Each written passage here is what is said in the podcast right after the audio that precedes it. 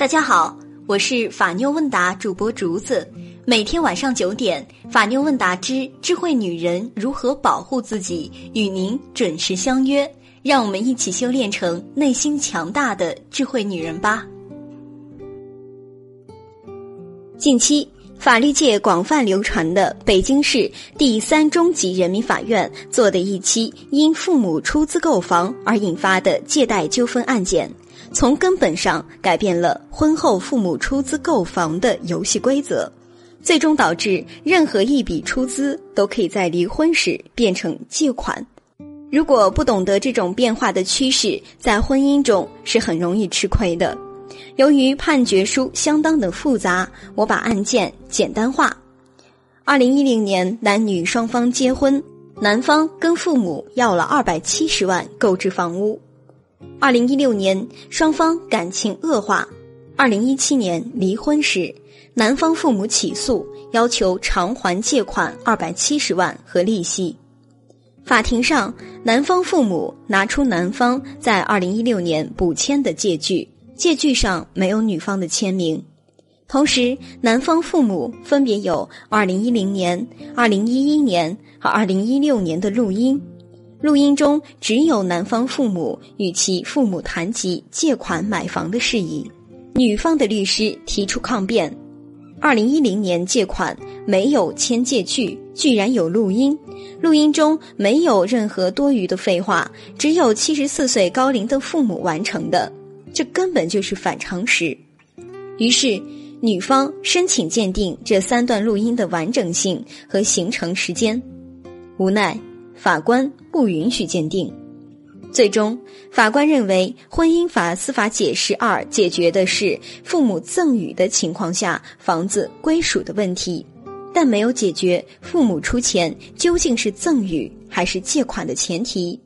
虽然借条是补签的，但也有录音作证，有转账证明。由于女方没有证据证明该二百七十万是赠与，所以。借款关系成立，这个案件一开始究竟是不是借款，亦或是感情破裂后才转化为借款？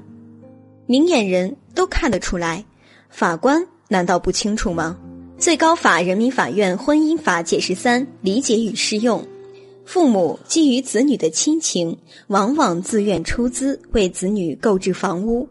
绝大多数父母出资的目的是要解决或改善子女的居住条件，希望子女更加的幸福，而不是日后要回这笔出资。因此，出资给子女买房的概率远低于父母将出资赠与给子女买房。在父母一方不能就出资为借款提供充分证据的情况下，一般都应认定为该出资是对子女的赠与。因此，婚后一方父母出资购房，房子只需写在夫妻双方名下或非自己的子女一方名下，这套房屋就是共同的。父母的出资属于赠与，而非借款。婚姻法解释二是二零零四年出台的，婚姻法解释三是二零一一年出台的，理解与适用中的观点也是二零一一年。那个时候房价还没有这么变态，父母一般出资几十到一百万不等，子女离婚的时候拿不回来也就算了。然而现在购房父母出资往往要几百万，一旦子女离婚，矛盾就会变得非常尖锐。在近年来许多离婚案件中，相当多的部分父母都是主张借款，于是。人家还是把二百七十万判成了债务，这是价值取向的问题。究竟是保护有产者，还是保护婚姻中的无形付出？如果认为婚姻里七年的无形付出不值钱，那么很容易得出结论：老人家的养老钱更应该保护。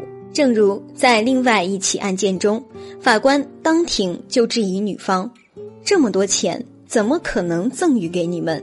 就因为你们领了结婚证，这种判例出台，无疑进一步把夫妻制度激化，继续冲击我们原有的婚姻的婚姻观。离婚时，男方与其父母是利益共同体，可以随意补签借据。如果这种借据可以成立，那么女方时刻都处于完全不可控的风险之中。为了控制这种风险，结婚的时候就会要求男方父母写赠与。